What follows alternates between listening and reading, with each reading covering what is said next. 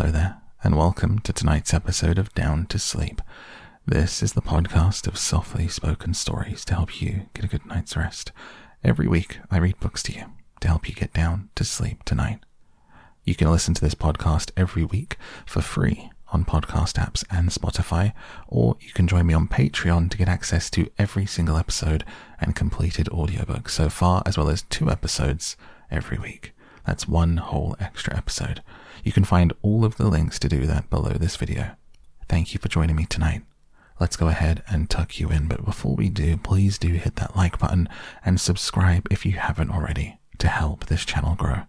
Now take a nice deep breath for me and let's get down to sleep. I had never given much thought to how I would die, though I'd had reason enough in the last few months. But even if I had, I would not have imagined it like this. I stared without breathing across the long room into the dark eyes of the hunter, and he looked pleasantly back at me.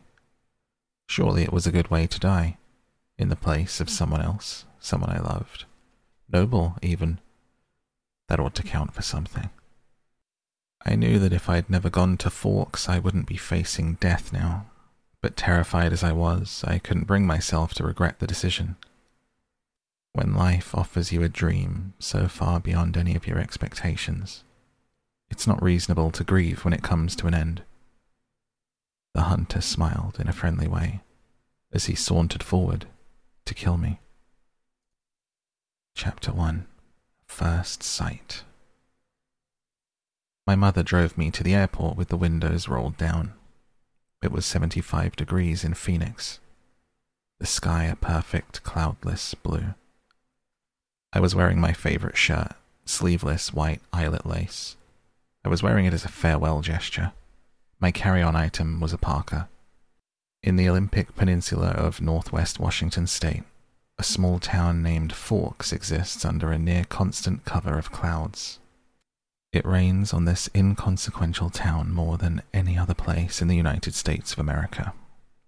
It was from this town and its gloomy, omnipresent shade that my mother escaped with me when I was only a few months old. It was in this town that I'd been compelled to spend a month every summer until I was 14. That was the year that I finally put my foot down. These past three summers, my dad, Charlie, vacationed with me in California for two weeks instead. It was to Forks that I now exiled myself, an action that I took with great horror. I detested Forks. I loved Phoenix. I loved the sun and the blistering heat. I loved the vigorous, sprawling city. Bella, my mum said to me the last of a thousand times before I got on the plane, you don't have to do this. My mum looks like me except with short hair and laugh lines. I felt a spasm of panic as I stared at her wide, childlike eyes. How could I leave my loving, erratic, harebrained mother to fend for herself? Of course, she had Phil now, so the bills would get paid. There would be food in the refrigerator, gas in her car, and someone to call when she got lost, but still. I want to go. I lied. I'd always been a bad liar, but I'd been saying this lie so frequently lately that it sounded almost convincing now. Tell Charlie I said hi. I will. I'll see you soon, she insisted. You can come home whenever you want. I'll come right back as soon as you need me. But I could see the sacrifice in her eyes behind the promise. Don't worry about me, I urged. It'll be great. I love you, Mum. She hugged me tightly for a minute, and then I got on the plane and she was gone. It's a four hour flight from Phoenix to Seattle, another hour in a small plane up to Port Angeles, and then an hour drive back down to Forks. Flying doesn't bother me. The hour in the car with Charlie, though, I was a little worried about.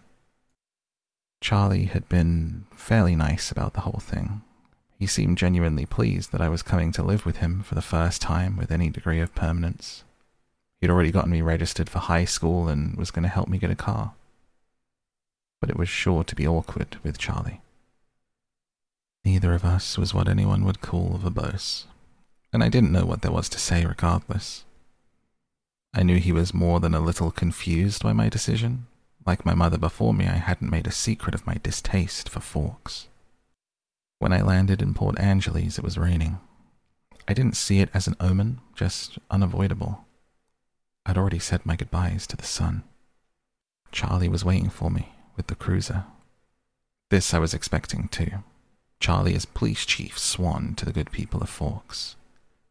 My primary motivation behind buying a car despite the scarcity of my funds was that I refused to be driven around town in a car with red and blue lights on top.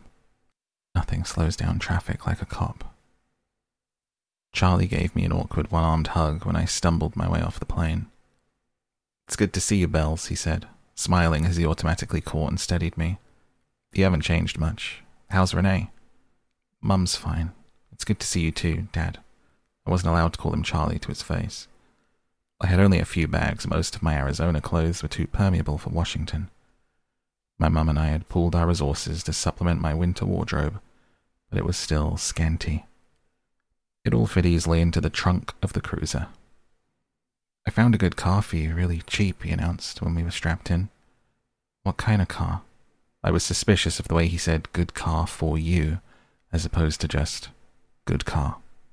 Well, it's a truck, actually. A Chevy. Where did you find it? Do you remember Billy Black down at La Push? La Push is the tiny Indian reservation on the coast. No. He used to go fishing with us during the summer, Charlie prompted. That would explain why I didn't remember him. I do a good job of blocking painful, unnecessary things from my memory. He's in a wheelchair now, Charlie continued. So he can't drive anymore. And he offered to sell me his truck cheap. What year is it? I could see from his change of expression that this was the question he was hoping I wouldn't ask. Well, Billy's done a lot of work on the engine. It's only a few years old, really. I hoped he didn't think so little of me as to believe that I would give up that easily. When did he buy it? He bought it in 1984, I think. Did he buy it new? Well, no. I think it was new in the early 60s or late 50s at the earliest, he admitted sheepishly. Dad, I don't really know anything about cars. I wouldn't be able to fix it if anything went wrong. And I couldn't afford a mechanic. Really, Bella, the thing runs great. They don't build them like that anymore. The thing, I thought to myself. It had possibilities as a nickname at the very least. How cheap is cheap? After all, this was the part that I couldn't compromise on. Well, honey, I kind of already bought it for you. As a homecoming gift. Charlie peeked sideways at me with a hopeful expression. Wow, free. You didn't need to do that, Dad. I was going to buy myself a car. I don't mind. I want you to be happy here. He was looking ahead at the road when he said this. Charlie wasn't comfortable with expressing his emotions out loud. I inherited that from him. So I was looking straight ahead as I responded. That's really nice, Dad. Thanks. I really appreciate it. No need to add that my being happy in Forks is an impossibility. He didn't need to suffer along with me, and I never looked a free truck in the mouth or engine.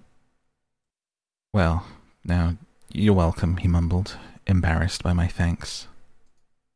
We exchanged a few more comments on the weather, which was wet, and that was pretty much it for the conversation. We stared out of the windows in silence. It was beautiful, of course, I couldn't deny that. Everything was green the trees, their trunks covered with moss, branches hanging with canopy of it, the ground covered with ferns. Even the air filtered down greenly through the leaves. It was too green, an alien planet. Eventually, we made it to Charlie's. He still lived in a small two bedroom house that he'd bought with my mother in the early days of their marriage. Those were the only kind of days their marriage had. Early ones. There, parked on the street in front of the house that never changed, was my new, well, new to me, truck. It was a faded red color, with big rounded fenders and a bulbous cab. To my intense surprise, I loved it. I didn't know if it would run, but I could see myself in it. Plus, it was one of those solid iron affairs that never gets damaged. The kind you see at the scene of an accident, paint unscratched, surrounded by pieces of the foreign car it had destroyed. Wow, Dad, I love it, thanks. Now my horrific day tomorrow would be just that much less dreadful. I wouldn't be faced with the choice of walking two miles in the rain to school or accepting a ride in the Chief's cruiser. I'm glad you like it, Charlie said gruffly, embarrassed again. It took only one trip to get all my stuff upstairs. I got the west bedroom that faced out over the front yard. The room was familiar. It had belonged to me since I was born. The wooden floor, the light blue walls, the peaked ceiling, the yellowed lace curtains around the window. These were all a part of my childhood. The only changes Charlie had ever made was switching the crib for a bed and adding a desk as I grew. The desk now held a second-hand computer with a phone line for the modem stapled along the floor to the nearest phone jack. This was a stipulation from my mother, so that we could stay in touch easily. The rocking chair from my baby days was still in the corner. There was only one small bathroom at the top of the stairs. I was trying not to dwell too much on the fact that I would have to share it with Charlie. One of the best things about Charlie is he doesn't hover. He left me alone to unpack and get settled, a feat that would have been altogether impossible for my mother. It was nice to be alone, not to have to smile and look pleased. A relief to stare dejectedly out of the window at the sheeting rain and just let a few tears escape. I wasn't in the mood to go on a real crying jag, I would save it for bedtime, when I'd have time to think about the coming morning. Forks High School had a frightening total of only 357, now 58 students. There were more than 700 people in my junior class alone back home. All the kids here had grown up together. Their grandparents had been toddlers together. I would be the new girl from the big city, a curiosity, a freak. Maybe if I looked like a girl from Phoenix should, I could work this to my advantage, but Physically, I'd never fit in anywhere. I should be tan, sporty, and blonde, a volleyball player, or a cheerleader, perhaps. All the things that go with living in the Valley of the Sun. Instead, I was ivory skinned, without even the excuse of blue eyes or red hair, despite constant sunshine. I had always been slender, soft somehow. Obviously, not an athlete. I didn't have the necessary hand eye coordination to play sports without humiliating myself and harming myself when anyone else who stood too close. When I finished putting my clothes in the old pine dresser, I took my bag of bathroom necessities and went to the communal bathroom to clean myself up after a day of travel. I looked at my face in the mirror as I brushed through my tangled, damp hair. Maybe it was the light, but already I looked sallower unhealthy. My skin could be pretty. It was very clear, almost translucent looking, but it all depended on color, and I had no color here. Facing my pallid reflection in the mirror, I was forced to admit that I was lying to myself. It wasn't just physically that I'd never fit in. And if I couldn't find a niche in a school with 3,000 people, what were my chances here? I didn't relate well to people my age. Maybe the truth was that I didn't relate well to people, period. Even my mother, who I was closer to than anyone else on the planet, was never in harmony with me, never on exactly the same page. Sometimes I wondered if I was seeing the same things through my eyes that the rest of the world was seeing through theirs. Maybe there was a glitch in my brain. But the cause didn't matter. All that mattered was the effect, and tomorrow would be just the beginning. I didn't sleep well that night, even after I was done crying. The constant whooshing of the rain and wind across the roof wouldn't fade into the background. I pulled the faded old quilt over my head and later added the pillow too. But I couldn't fall asleep until after midnight, when the rain finally settled into a quieter drizzle. Thick fog was all I could see out my window in the morning, and I could feel the claustrophobia creeping up on me. You could never see the sky here. It was like a cage. Breakfast with Charlie was a quiet event. He wished me good luck at school. I thanked him, knowing his hope was wasted. Good luck tended to avoid me. Charlie left first. Off to the police station that was his wife and family. After he left, I sat at the old square oak table in one of three unmatching chairs and examined his small kitchen with its dark panelled walls, bright yellow cabinets, and white linoleum floor. Nothing was changed. My mother had painted the cabinets 18 years ago in an attempt to bring sunshine to the house. Over the small fireplace in the adjoining handkerchief sized family room was a row of pictures. First, a wedding picture of Charlie and my mum in Las Vegas. Then, one of the three of us in the hospital after I was born, taken by a helpful nurse followed by a procession of my school pictures up to the last years. Those were embarrassing to look at. I would have to see what I could do to get Charlie to put them somewhere else, at least whilst I was living here. It was impossible, being in this house, not to realize that Charlie had never gotten over my mum. It made me uncomfortable. I didn't want to be too early to school, but I couldn't stay in the house anymore. I donned my jacket which had the feel of a biohazard suit, and headed out into the rain. It was just drizzling still, not enough to soak me through immediately, as I reached for the house key that was always hidden under the eaves by the door and locked up. The sloshing of my new waterproof boots was unnerving. I missed the normal crunch of gravel as I walked. I couldn't pause and admire my truck again as I wanted, I was in a hurry to get out of the misty wet that swirled around my head and clung to my hair under my hood. Inside the truck, it was nice and dry. Either Billy or Charlie had obviously cleaned it up, but the tan upholstered seats still smelled faintly of tobacco, gasoline, and peppermint. The engine started quickly, to my relief, but loudly, roaring to life and then idling at top volume well, a truck this old was bound to have a flaw. The antique radio worked, a plus that I hadn't expected. Finding the school wasn't difficult, though I'd never been there before. The school was like most other things just off the highway. It was not obvious that it was a school, only the sign which declared it to be Forks High School made me stop. It looked like a collection of matching houses built with maroon colored bricks, there were so many trees and shrubs I couldn't see its size at first. Where was the feel of the institution? I wondered nostalgically. Where were the chain link fences, the metal detectors? I parked in front of the first building, which had a small sign over the door reading Front Office. No one else was parked there, so I was sure it was off limits. I decided that I would get directions inside instead of circling around in the rain like an idiot.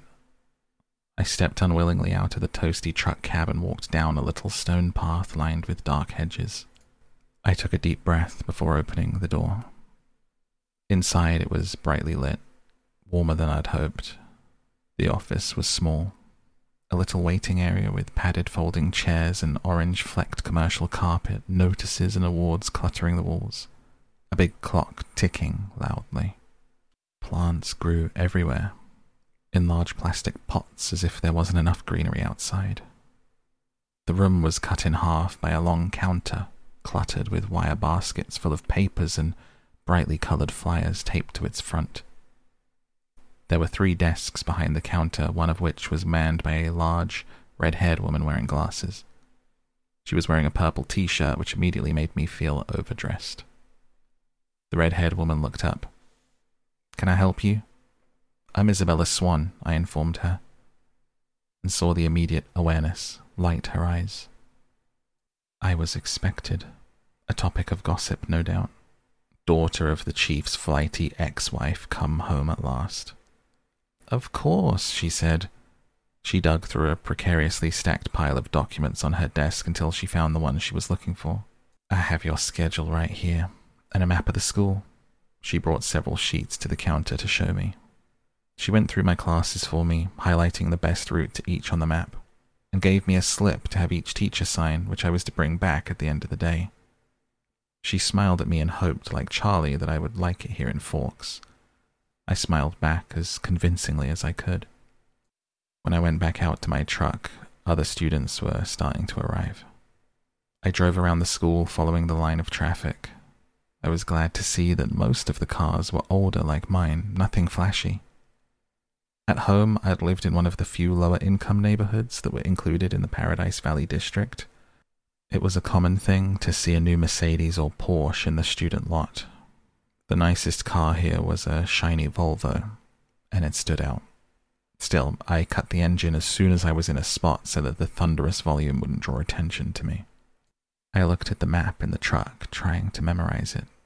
Hopefully, I wouldn't have to walk around with it stuck in front of my nose all day.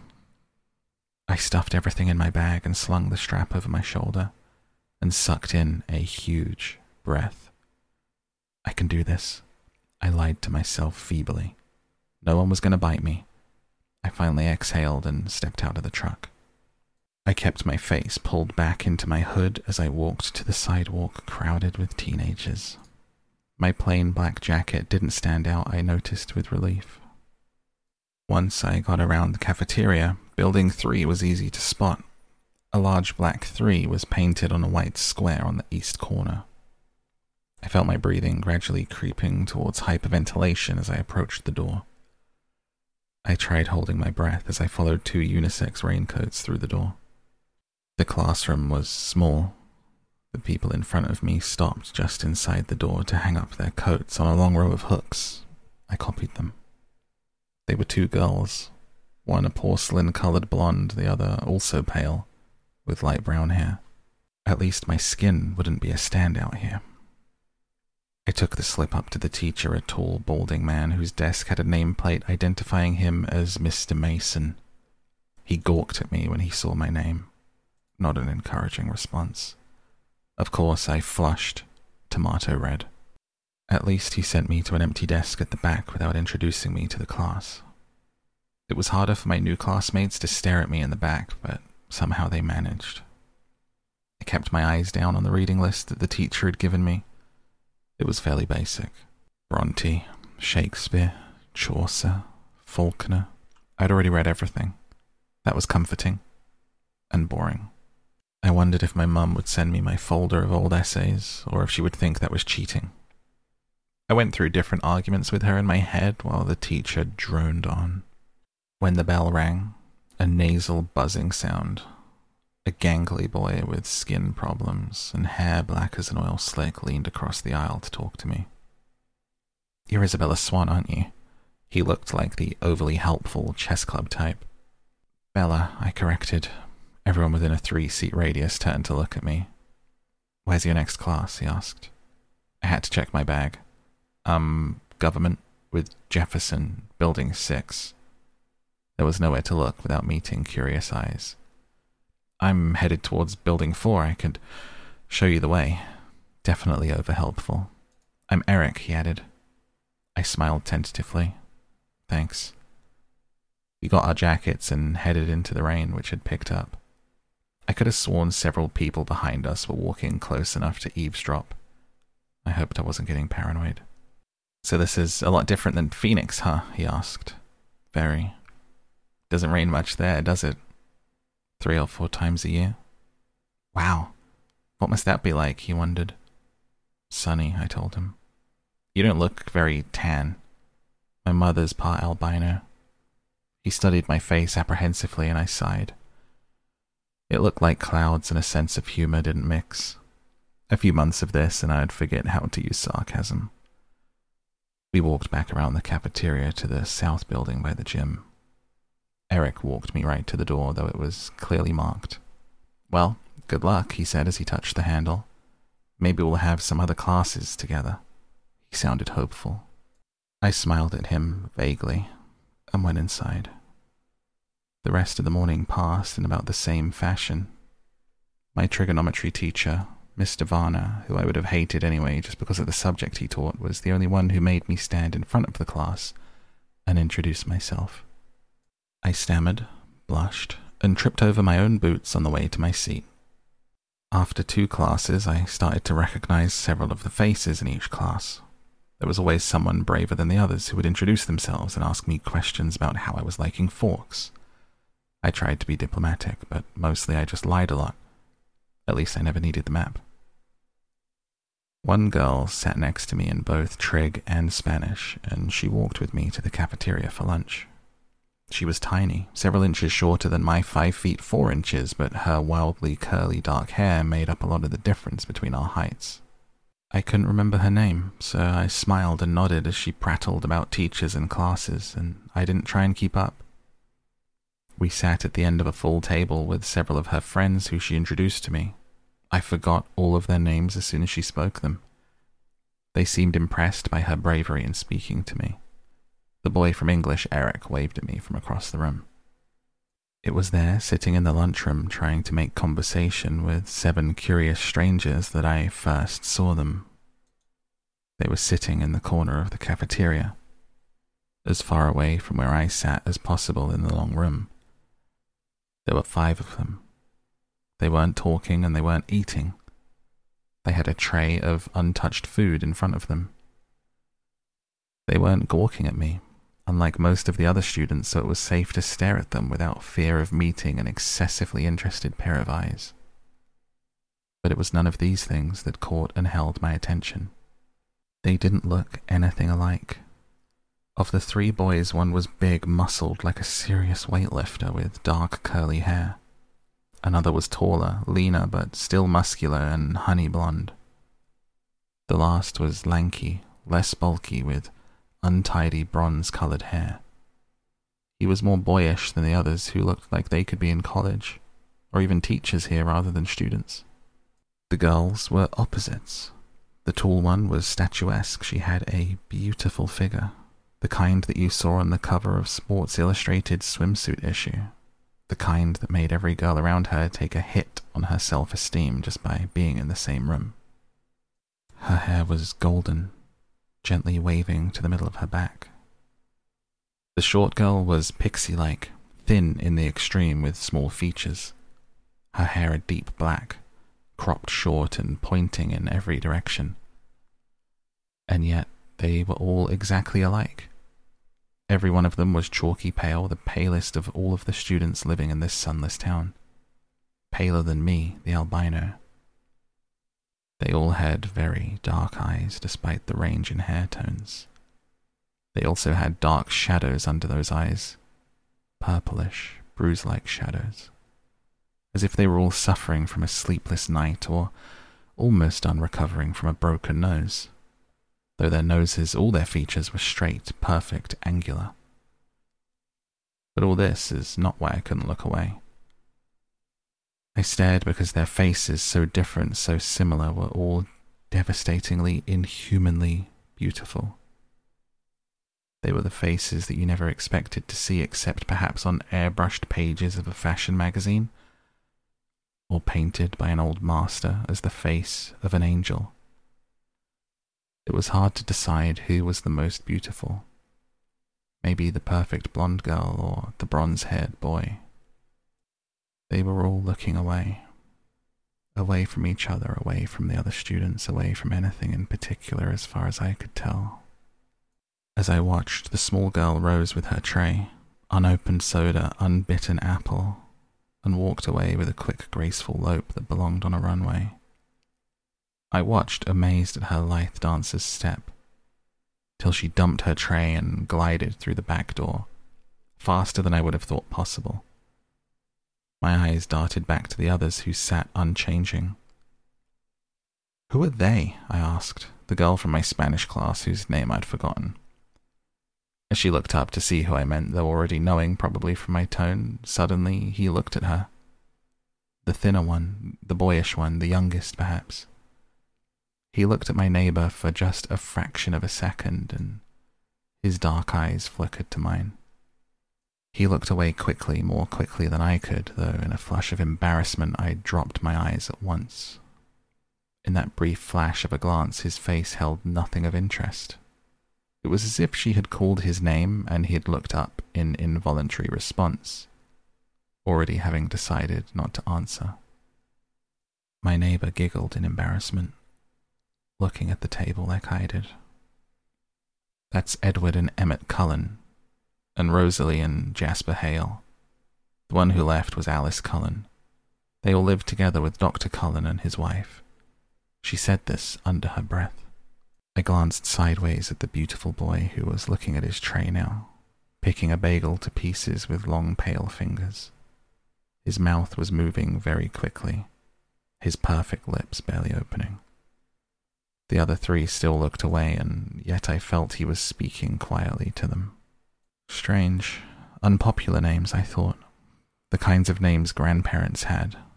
But maybe that was in vogue here. Small town names? I finally remembered that my neighbor was called Jessica, a perfectly common name.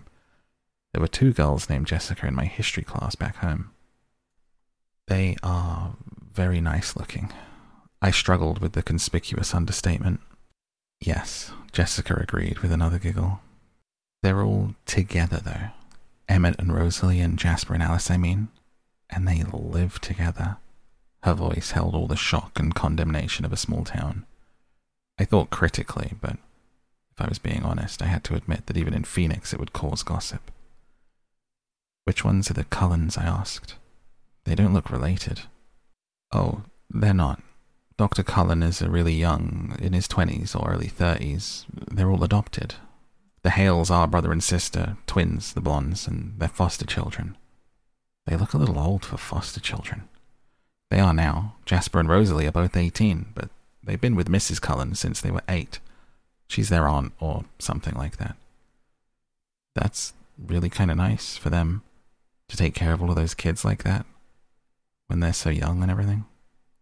I guess so, Jessica admitted reluctantly. I got the impression she didn't like the doctor and his wife for some reason. With the glances that she was throwing at their adopted children, I would presume the reason was jealousy. I think Mrs. Cullen can't have any kids, though, she added, as if that lessened their kindness. Throughout all of this conversation, my eyes flickered again and again to the table where the strange family sat. They continued to look at the walls and not eat. Have they always lived in Forks? I asked. Surely I would have noticed them on one of my summers here. No, she said in a voice that implied it should be obvious, even to a new arrival like me. They just moved down here two years ago from somewhere in Alaska. I felt a surge of pity and relief. Pity because, as beautiful as they were, they were outsiders, clearly not accepted.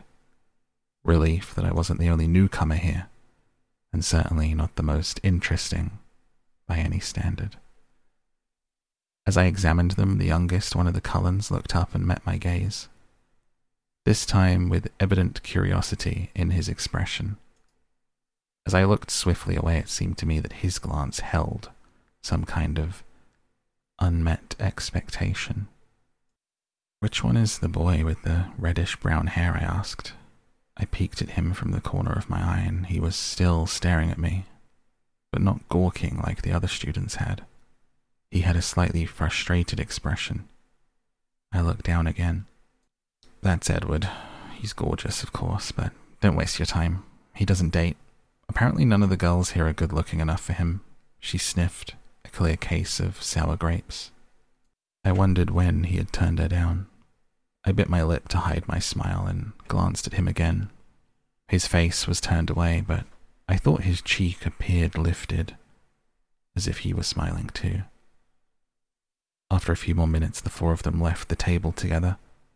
They all were noticeably graceful, even the big brawny one. It was unsettling to watch. The one named Edward didn't look at me again. I sat at the table with Jessica and her friends longer than I would have if I'd been sitting alone. I was anxious not to be late for class on my first day.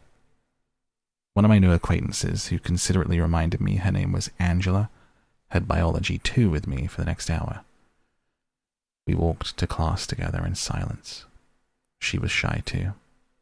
When we entered the classroom, Angela went to sit at a black topped lab table, exactly like ones that I was used to.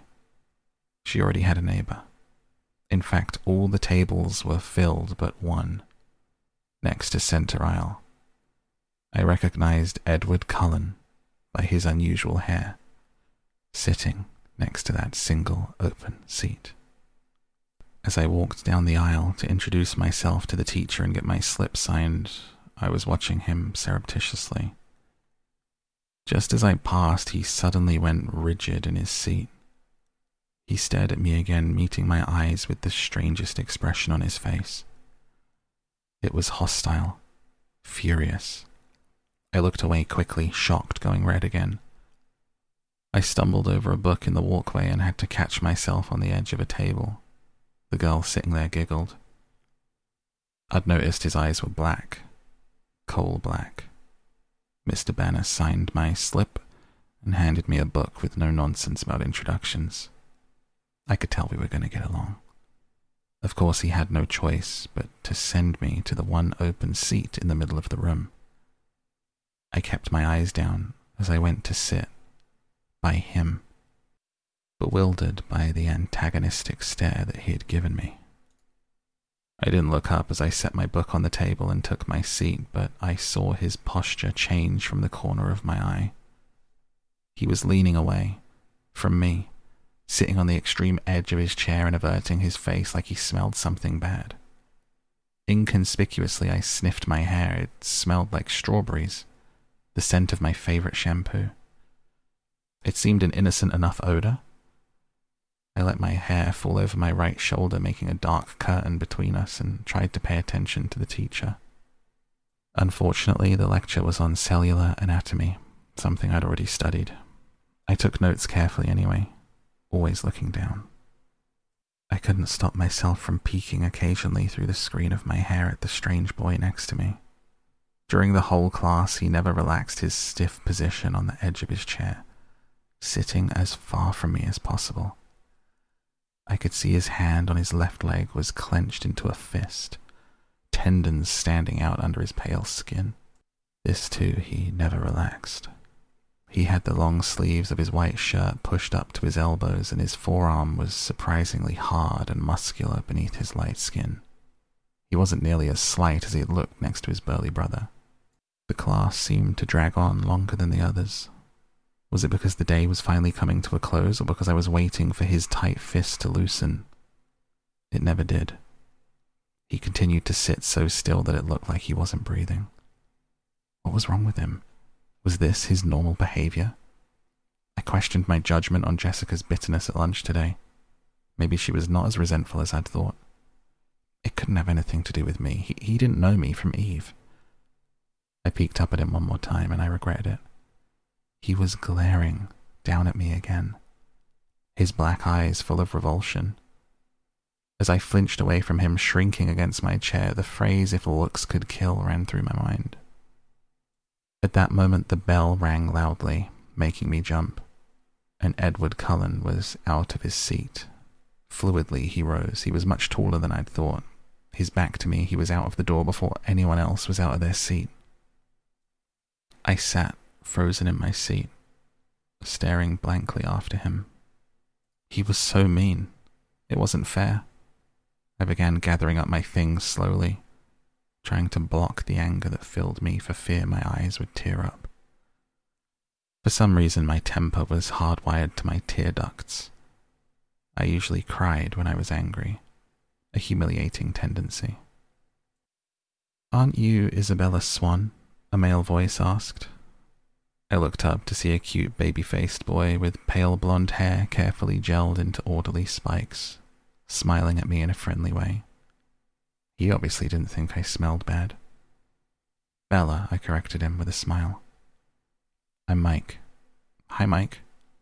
Do you need any help finding your next class? I'm headed to the gym, actually. I, I think I can find it. That's my next class, too. He seemed thrilled. It wasn't that big of a coincidence in a school this small. We walked to class together. He was a chatterer. He supplied most of the conversation, which made it easy for me. He'd lived in California till he was ten, so he knew how I felt about the sun. It turned out he was in my English class also.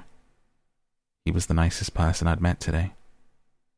As we were entering the gym, he asked, Did you stab Edward Cullen with a pencil or what? I've never seen him act like that. I cringed.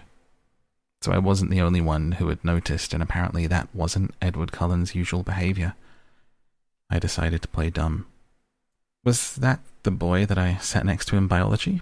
I asked artlessly. Yes, he said. He looked like he was in pain or something. I don't know, I responded. I, I never spoke to him. He's a weird guy. Mike lingered by me instead of heading to the dressing room. If I were lucky enough to sit by you, I would have talked to you. I smiled at him before walking through the girls' locker room door. He was friendly and clearly admiring, but it wasn't enough to ease my irritation. The gym teacher, Coach Clapp, found me a uniform, but didn't make me dress down for today's class. At home, only two years of PE were required. Here, PE was mandatory for all four years. Forks was literally my personal hell on earth. I watched four volleyball games, running simultaneously, remembering how many injuries I'd sustained and inflicted playing volleyball. I felt faintly nauseated. The final bell rang at last, and I walked slowly to the office to return my paperwork. The rain had drifted away, but the wind was strong and colder. I wrapped my arms around myself. When I walked into the warm office, I almost turned around and walked back out. Edward Cullen stood at the desk in front of me. I recognized again that bronze hair. He didn't appear to notice the sound of my entrance, and I stood pressed against the back wall, waiting for the receptionist to be free. He was arguing with her in a low, attractive voice. I quickly picked up the gist of the argument. He was trying to trade from sixth hour biology to another time, any other time. I just couldn't believe that this was about me. It had to be something else, something that happened before I entered the biology room. The look on his face must have been about another aggravation entirely. It was impossible that this stranger could take such a sudden, intense dislike to me. The door opened again, and the cold wind gusted through the room, rustling the papers on the desk, swirling my hair around my face. The girl who came in merely stepped to the desk, placed a note in the wire basket, and walked out again. But Edward Cullen's back stiffened. He turned slowly to glare at me. His face was absurdly handsome, with piercing, hate filled eyes. For an instant, I felt the thrill of genuine fear, raising the hair on my arms. The look only lasted a second, but it chilled me more than the freezing wind. He turned back to the receptionist. Never mind then, he said, in a voice like velvet. I can see that it's impossible. Thank you so much for your help. He turned on his heel without another look at me and disappeared out the door. I went meekly to the desk, my face white for once instead of red, and handed her the signed slip. How did your first day go, dear? the receptionist asked maternally. Fine, I lied, my voice weak. She didn't look convinced. When I got to the truck, it was almost the last car in the lot. It seemed like a haven, already the closest thing to home that I had in this damp green hole. I sat inside for a while, just staring out at the windshield blankly. Soon I was cold enough to need the heater. So I turned the key and the engine roared to life. I headed back to Charlie's house, fighting tears the whole way there. Chapter 2 Open Book The next day was better and worse. It was better because it wasn't raining yet, though the clouds were dense and opaque. It was easier because I knew what to expect of my day. Mike came to sit by me in English and walked me to my next class, with chess club Eric glaring at him all the while. That was flattering. People didn't look at me quite as much as they had yesterday. I sat with a big group at lunch that included Mike, Eric, Jessica, and several other people whose names and faces I now remembered. I began to feel like I was treading water instead of drowning in it. It was worse because I was tired. I still couldn't sleep with the wind echoing around the house. It was worse because Mr. Varner called on me in trig when my hand wasn't raised, and I had the wrong answer. It was miserable because I had to play volleyball, and the one time I didn't cringe out of the way of the ball, I hit my teammate in the head with it. And it was worse because Edward Cullen wasn't in school at all. All morning I was dreading lunch, fearing his bizarre glares. Part of me wanted to confront him and demand to know what his problem was. While I was lying sleepless in my bed, I even imagined what I would say. But I knew myself too well to think I would really have the guts to do it. I made the cowardly lion look like the Terminator. But when I walked into the cafeteria with Jessica, trying to keep my eyes from sweeping the place for him and failing entirely, I saw that his four siblings of sorts were sitting together at the same table, and he was not with them. Mike intercepted us and steered us to his table.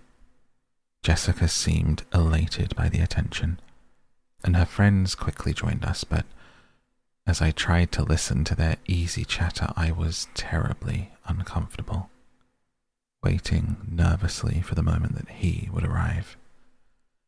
I hoped that he would simply ignore me when he came and prove my suspicions false. He didn't come, and as time passed, I grew more and more tense. I walked to biology with more confidence when, by the end of lunch, he still hadn't showed. Mike, who was taking on the qualities of a golden retriever, walked faithfully by my side to class. I held my breath at the door, but Edward Cullen wasn't there.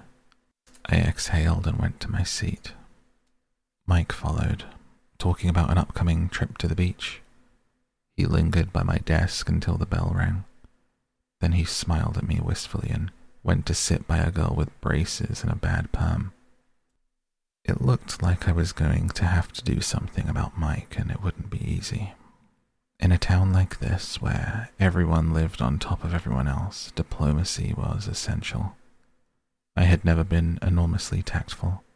I had no practice dealing with overly friendly boys. I was relieved that I had the desk to myself, that Edward was absent. I told myself that repeatedly, but I couldn't get rid of the nagging suspicion that I was the reason he wasn't there.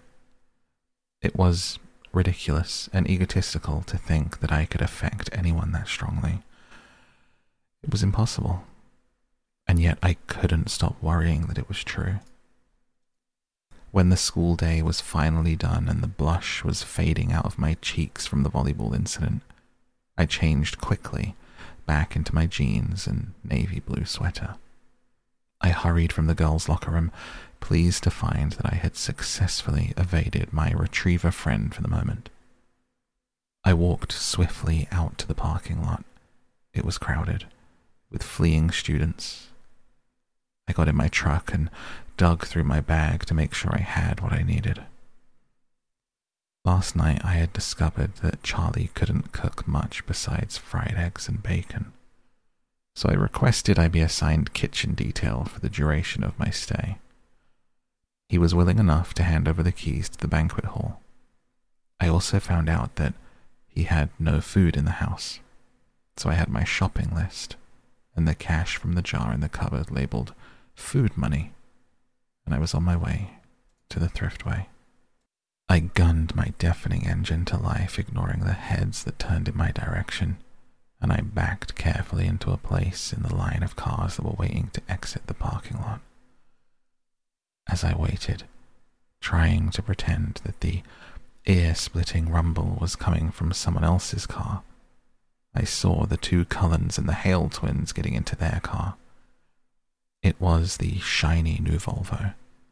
Of course, I hadn't noticed their clothes before I'd been too mesmerized by their faces. Now that I looked, it was obvious. They were all dressed exceptionally well, simply but in clothes that subtly hinted at designer origins.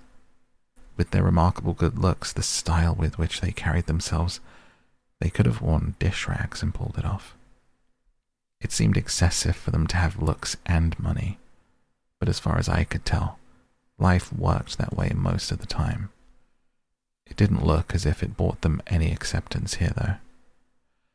No, I didn't fully believe that. The isolation must be their desire. I couldn't imagine any door that wouldn't be opened by that degree of beauty. They looked at my noisy truck as I passed them, just like everyone else. I kept my eyes straight forward and was relieved when I finally was free of the school grounds. The thriftway was not far from school, just a few streets south off the highway. It was nice to be inside the supermarket. It felt normal. I did the shopping at home and I fell into the pattern of the familiar task gladly.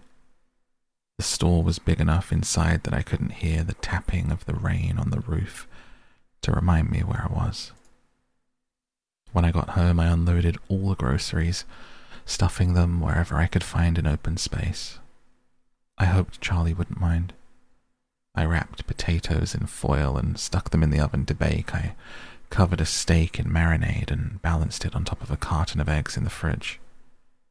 When I was finished with that, I took my book bag upstairs before starting my homework. I changed into a pair of dry sweats, pulled my damp hair up into a ponytail, and checked my email for the first time.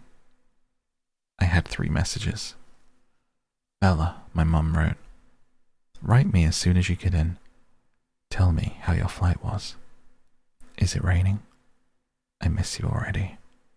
I'm almost finished packing for Florida, but I can't find my pink blouse. Do you know where I put it? Phil says hi. Mum. I sighed and went to the next. It was sent eight hours after the first. Bella, she wrote, why haven't you emailed me yet? What are you waiting for? Mum. The last was from this morning. Isabella, if I haven't heard from you by 5:30 p.m. today, I'm calling Charlie. I checked the clock. I still had an hour. But my mum was well known for jumping the gun. Mum, calm down. I'm writing right now. Don't do anything rash. Bella. I sent that and began again. Mum, everything is great. Of course it's raining. I was waiting for something to write about. School isn't bad, just a little repetitive. I met some nice kids who sit by me at lunch. Your blouse is at the dry cleaners. You were supposed to pick it up Friday. Charlie bought me a truck. Can you believe it? I love it. It's old, but really sturdy, which is good, you know, for me. I miss you too. I'll write again soon, but I'm not going to check my email every five minutes. Relax. Breathe. I love you. Bella. I had decided to read Wuthering Heights, the novel that we were currently studying in English yet again for the fun of it, and that's what I was doing when Charlie came home. I'd lost track of the time, and I hurried downstairs to take the potatoes out and put the steak in to broil. Bella, my father called out when he heard me on the stairs. Who else? I thought to myself. Hey, Dad, welcome home. Thanks. He hung up his gun belt and stepped out of his boots as I bustled about in the kitchen.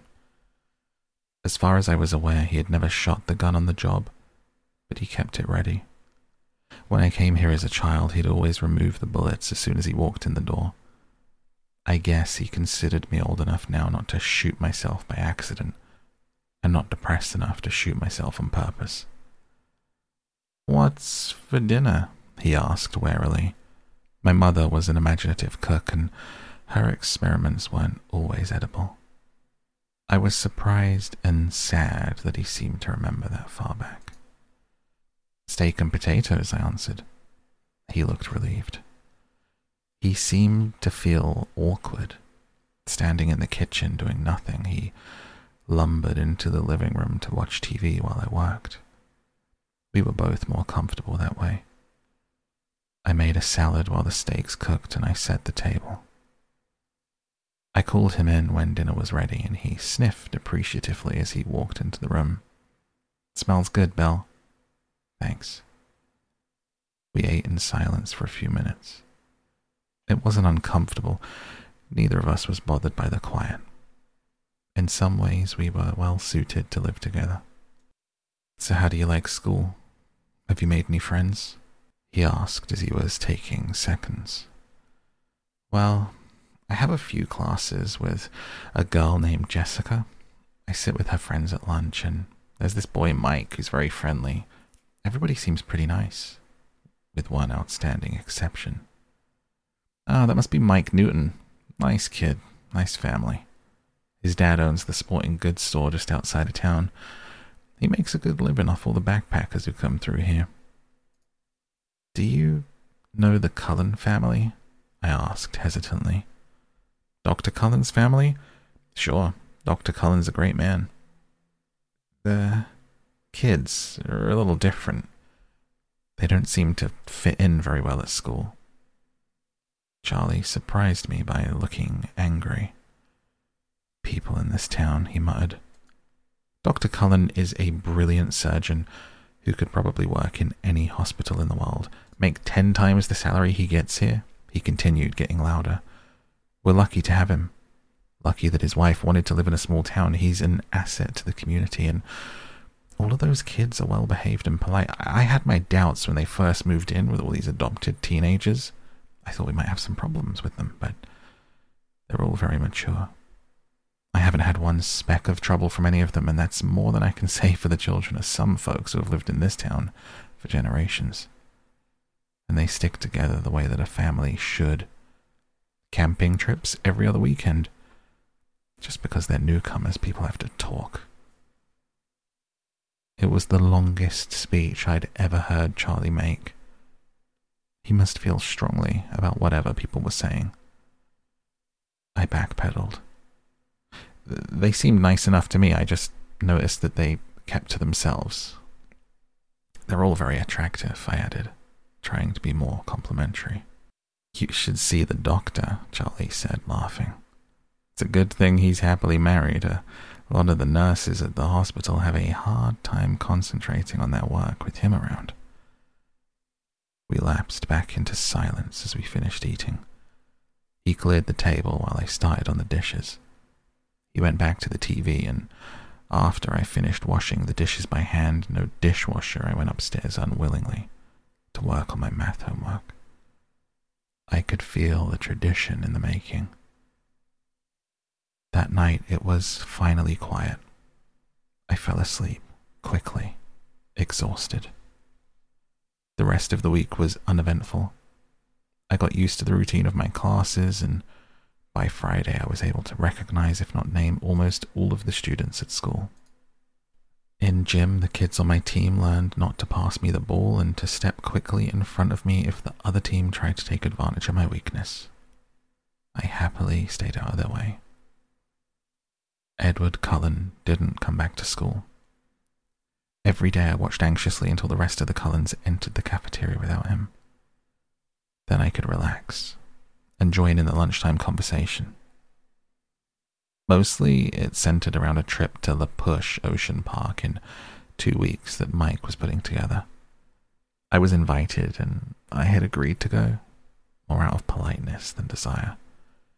Beaches should be hot and dry. By Friday, I was perfectly comfortable entering my biology class, no longer worried that Edward would be there. For all I knew, he had dropped out of school. I tried not to think about him, but I couldn't totally suppress the worry that I was responsible for his continued absence, ridiculous as it seemed. My first weekend in Forks passed without incident. Charlie, unused to spending time in the usually empty house, worked most of the weekend. I cleaned the house, I got ahead on my homework, and I wrote my mum more bogusly cheerful emails. I did drive to the library Saturday, but it was so poorly stocked that I didn't bother to get a card. I would have to make a date to visit Olympia or Seattle soon and find a good bookstore. I wondered idly what kind of gas mileage that truck got, and I shuddered at the thought. The rain stayed soft over the weekend, quiet, so I was able to sleep well. People greeted me in the parking lot Monday morning. I didn't know all of their names, but I waved back and I smiled at everyone. It was colder in the morning, but happily not raining. In English, Mike took his accustomed seat by my side. We had a pop quiz on Wuthering Heights. It was straightforward, very easy. All in all, I was feeling a lot more comfortable than I had thought I would feel by this point. More comfortable than I had ever expected to feel here. When we walked out of class, the air was full of swirling bits of white. I could hear people shouting excitedly to each other. The wind bit at my cheeks, my nose. Wow, Mike said. It's snowing. I looked at the little cotton fluffs that were building up along the sidewalk and swirling erratically past my face. Ew, snow. There went my good day. He looked surprised. Don't you like snow? No. That means it's too cold for rain, obviously. Besides, I thought it was supposed to come down in flakes, you know, each one unique and all that. These just look like the ends of Q-tips. Haven't you ever seen snowfall before? he asked. Sure I have. I paused. On TV? Mike laughed. And then a big, squishy ball of dripping snow smacked into the back of his head. We both turned to see where it came from. I had my suspicions about Eric, who was walking away, his back towards us in the wrong direction for the next class. Mike apparently had the same notion. He bent over and began scraping together a pile of the white mush. I'll see you at lunch, okay? I kept walking as I spoke. Once people start throwing wet stuff, I go inside. He just nodded, his eyes on Eric's retreating figure. Throughout the morning, everyone chattered excitedly about the snow. Apparently, it was the first snowfall of the new year. I kept my mouth shut. Sure, it was drier than rain until it melted in your socks. I walked alertly to the cafeteria with Jessica after Spanish. Mush balls were flying everywhere. I kept a binder in my hands, ready to use it as a shield if necessary. Jessica thought I was hilarious, but Something in my expression kept her from lobbing a snowball at me herself. Mike caught up with us as we walked indoors, laughing, with ice melting the spikes in his hair. He and Jessica were talking animatedly about the snow fight as we got in line to buy food. I glanced towards the table in the corner out of habit, and then I froze where I stood. There were five people at the table. Jessica pulled on my arm. Hello, Bella, what do you want?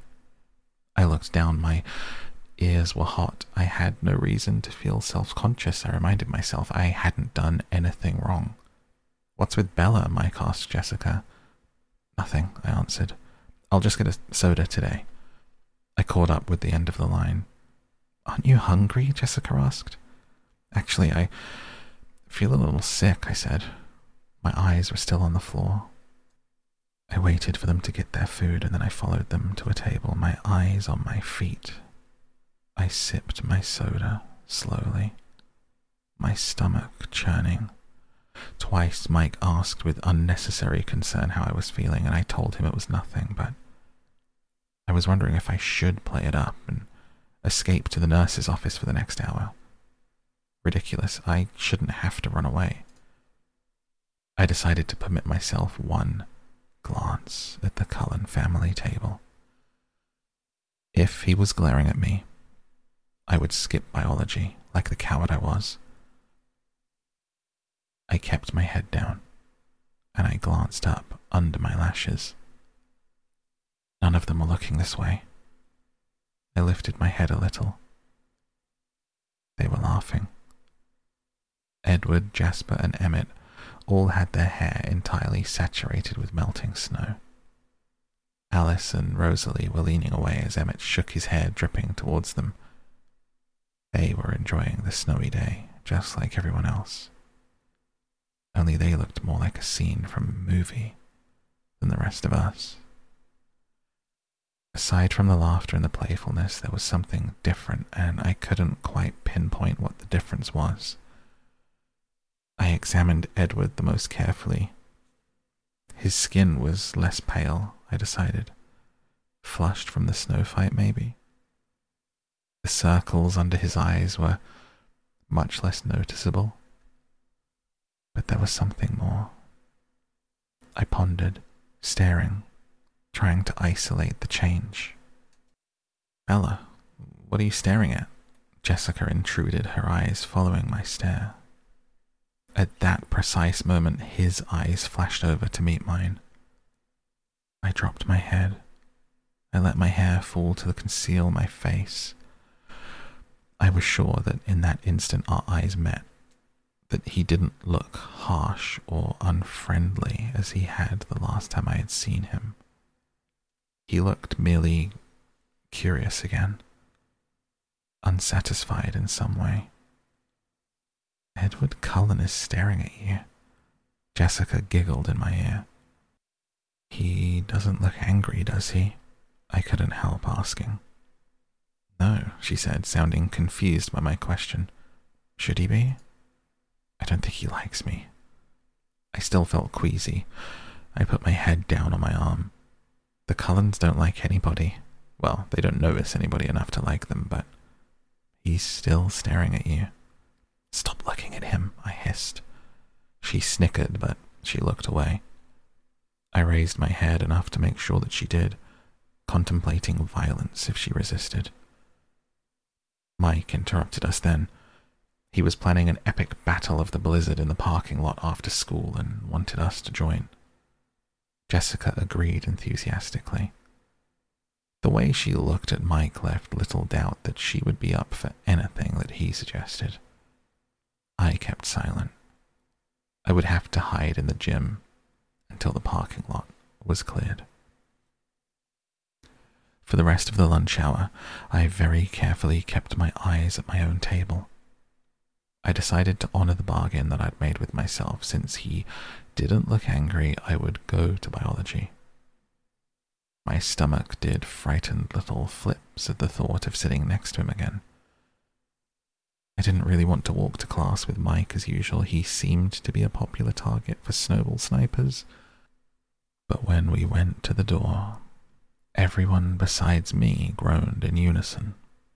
It was raining, washing all traces of the snow away in clear, icy ribbons down the side of the walkway. I pulled my hood up, secretly pleased. I would be free to go straight home after gym. Mike kept up with a string of complaints on the way to Building 4. Once inside the classroom, I saw with relief that my table was still empty. Mr. Banner was walking around the room distributing one microscope and a box of slides to each table. Class did not start for a few minutes and the room buzzed with conversation. I kept my eyes away from the door, doodling idly on the cover of my notebook. I heard very clearly when the chair next to me moved, but my eyes stayed carefully focused on the pattern that I was drawing. Hello, said a quiet, musical voice. I looked up, stunned that he was speaking to me. He was sitting as far away from me as the desk allowed, but his chair was angled towards me. His hair was dripping wet, disheveled. Even so, he looked like he'd just finished shooting a commercial for hair gel. His dazzling face was friendly, open, a slight smile on flawless lips, but his eyes were careful. My name is Edward Cullen, he continued. I didn't have a chance to introduce myself last week. You must be Bella Swan. My mind was spinning with confusion. Had I made up the whole thing? He was perfectly polite now. I had to speak. He was waiting but I couldn't think of anything conventional to say. Uh, how do you know my name? I stammered. He laughed, a soft, enchanting laugh. Oh, I think everyone knows your name. The whole town's been waiting for you to arrive. I grimaced. I knew it was something like that. No, I persisted stupidly. I meant, why did you call me Bella? He seemed confused. Do you prefer Isabella? No, I like Bella, I said.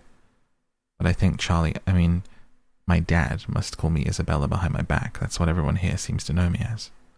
I tried to explain, feeling like an utter moron. Oh, he let it drop. I looked away, awkwardly. Thankfully, Mr. Banner started class at that moment. I tried to concentrate as he explained the lab that we would be doing today. The slides in the box were out of order. Working as lab partners, we had to separate the slides of onion root tip cells into phases of mitosis that they represented and label them accordingly. We weren't supposed to use our books. In 20 minutes, he would be coming around to see who had it right. Get started, he commanded. Ladies first, partner, Edward asked. I looked up to see him smiling a crooked smile so beautiful that I could only stare at him like an idiot.